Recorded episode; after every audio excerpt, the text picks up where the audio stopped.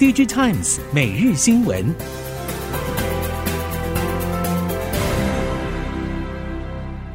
听众朋友您好，欢迎收听 DigiTimes 每日新闻，我是袁长杰，现在为您提供今天科技产业的新闻重点。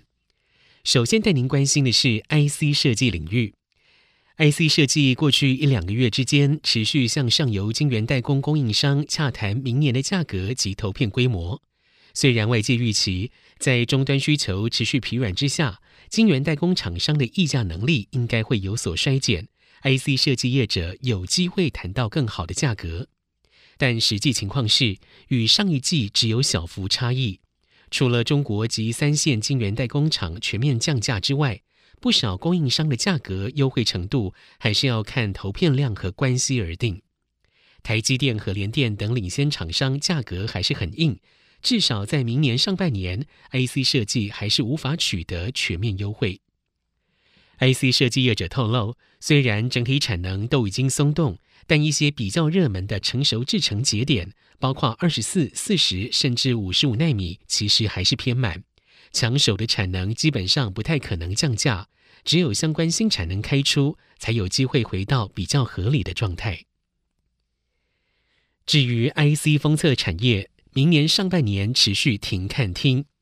熟悉封测业者表示，由于过往两年不少封测大厂有一定的扩产幅度，随着景气修正，设备用基础 IC 缺料的状况有稍微改善。以往动辄交期长达一年的封装或是测试机台，近期交期已经有缩短迹象。普遍来说，已经不到一年。对于景气的修正，半导体封测设备相关业者大多认为，明年的需求疲软将会是短期效应，主要是因为地缘政治与半导体发展趋势这两项因素都会推动中长期的封测设备需求。虽然明年多数业者没有太多把握，不过对于二零二四年之后的成长动能与 Mega Trend 大方向。国际设备大厂仍然抱持强劲信心。记忆体产业陷入了寒流笼罩，美光财报表现不佳，营业利益可能由盈转亏，庞大库存恐怕会拖延市况复苏的时间，也冲击到现货价格再度下滑。记忆体模组厂认为，上游原厂第四季将难逃亏损压力，甚至可能延续到明年上半年。而下游模组业者的库存普遍已经大幅降低，进入了相对低的存货水位。何时回补低价库存，不只攸关各家业者的营运模式，也考验各自应对市场的敏锐度和功力。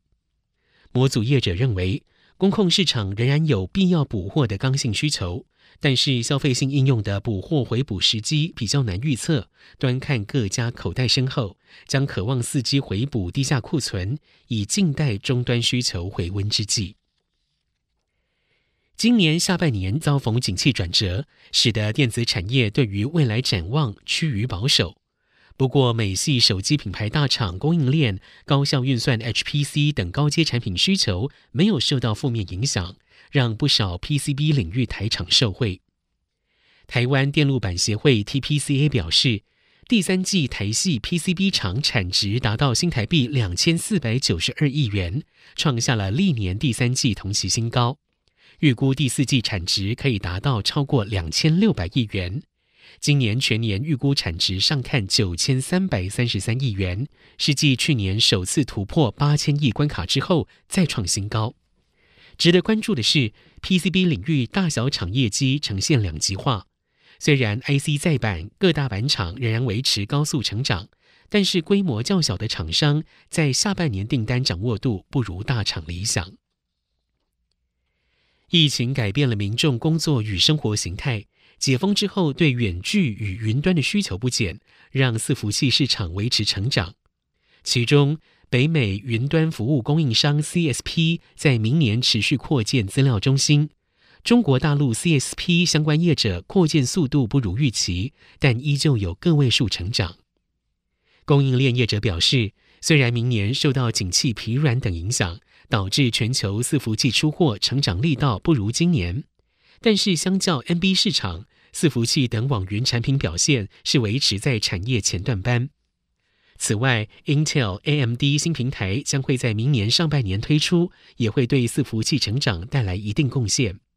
根据 D G Times Research 预估，明年全球伺服器出货量成长幅度虽然从百分之五点二下修为百分之四点三，但整体依旧维持成长局面。接着看到面板产业，虽然面板产业仍处低潮，不过继 TV 集单之后，IT 集单也跟着来。群创总经理杨柱祥表示，近期品牌厂或是 SI 厂开始有一些小的 IT 集单挹注。虽然数量不大，但有助于库存去化。预期明年第一季产能利用率仍低，但是第二季景气可望在落底之后逐渐往上。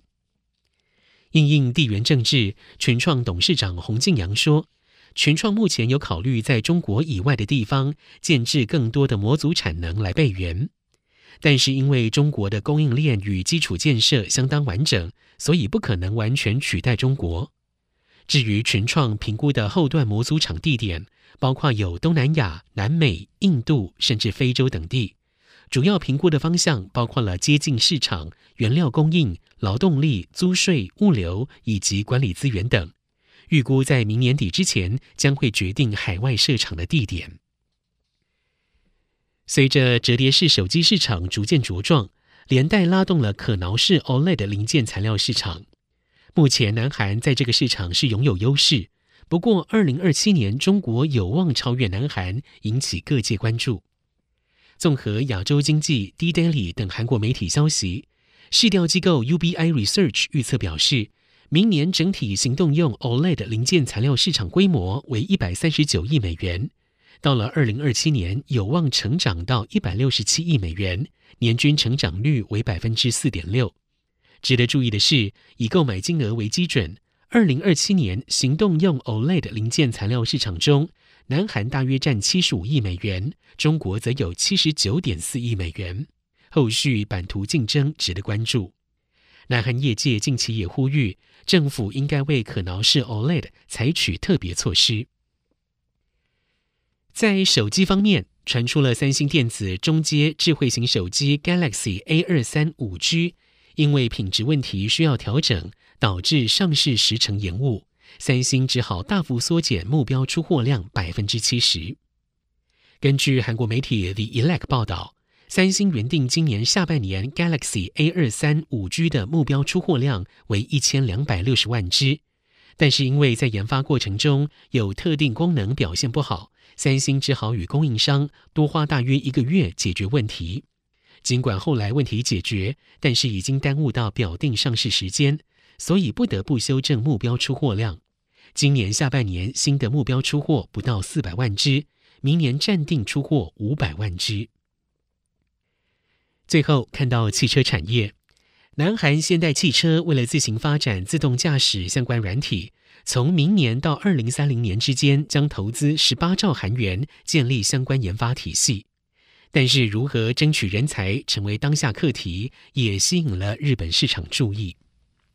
根据日经新闻报道，现代之外，国际车厂的软体相关投资策略，还有丰田的一点八万软体工程师编制，本田的二零三零年之前五兆日元投资，通用汽车的二零三零年营收百分之三十源自软体目标，